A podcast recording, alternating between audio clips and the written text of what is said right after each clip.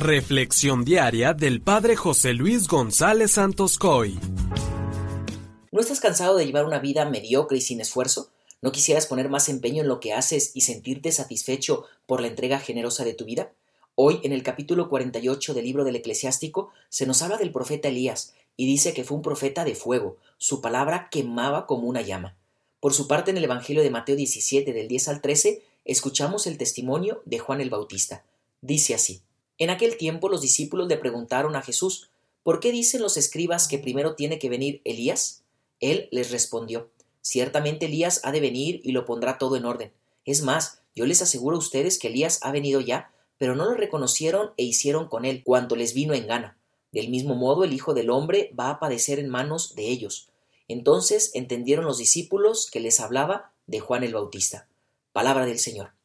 Hermanos, ¿por qué el eclesiástico habla de Elías como un profeta de fuego? Recordemos que el temperamento del profeta Elías era fuerte, enérgico, tuvo la valentía de denunciar injusticias y siempre se mostró como un defensor de la verdad, la proclamó ante los poderosos sin temer la reacción de los demás, denunciaba con ímpetu los abusos de las autoridades, hizo bajar fuego sobre las ofrendas de Yahvé en su reto con los dioses falsos, en realidad fue un hombre sin doblez alguna. Por su parte, Juan el Bautista fue el que habló de la justicia y la conversión, el que con su ejemplo y testimonio predicó el camino recto. También, al igual que Elías, denunció valientemente las situaciones de abuso del rey. Hoy vemos una similitud entre Elías y Juan el Bautista. Ambos fueron fieles a la misión encomendada y ambos sufrieron a causa de su testimonio. Elías fue duramente perseguido y Juan el Bautista fue decapitado. Navidad, hermanos, no es romanticismo, sino una apertura a la transformación verdadera del corazón.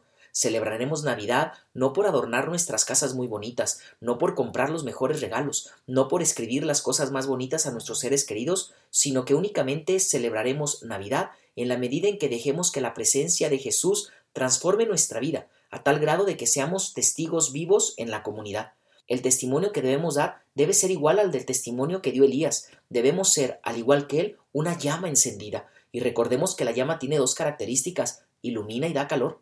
Nuestro testimonio de verdad y de coherencia debe iluminar a quienes nos rodean. Debemos ser luz que ayuda a otros a encontrar el camino. Pero también nuestro testimonio debe ser calor. Así como el fuego transforma, también nuestro testimonio deberá servir para que otros se encuentren con Dios y se transformen.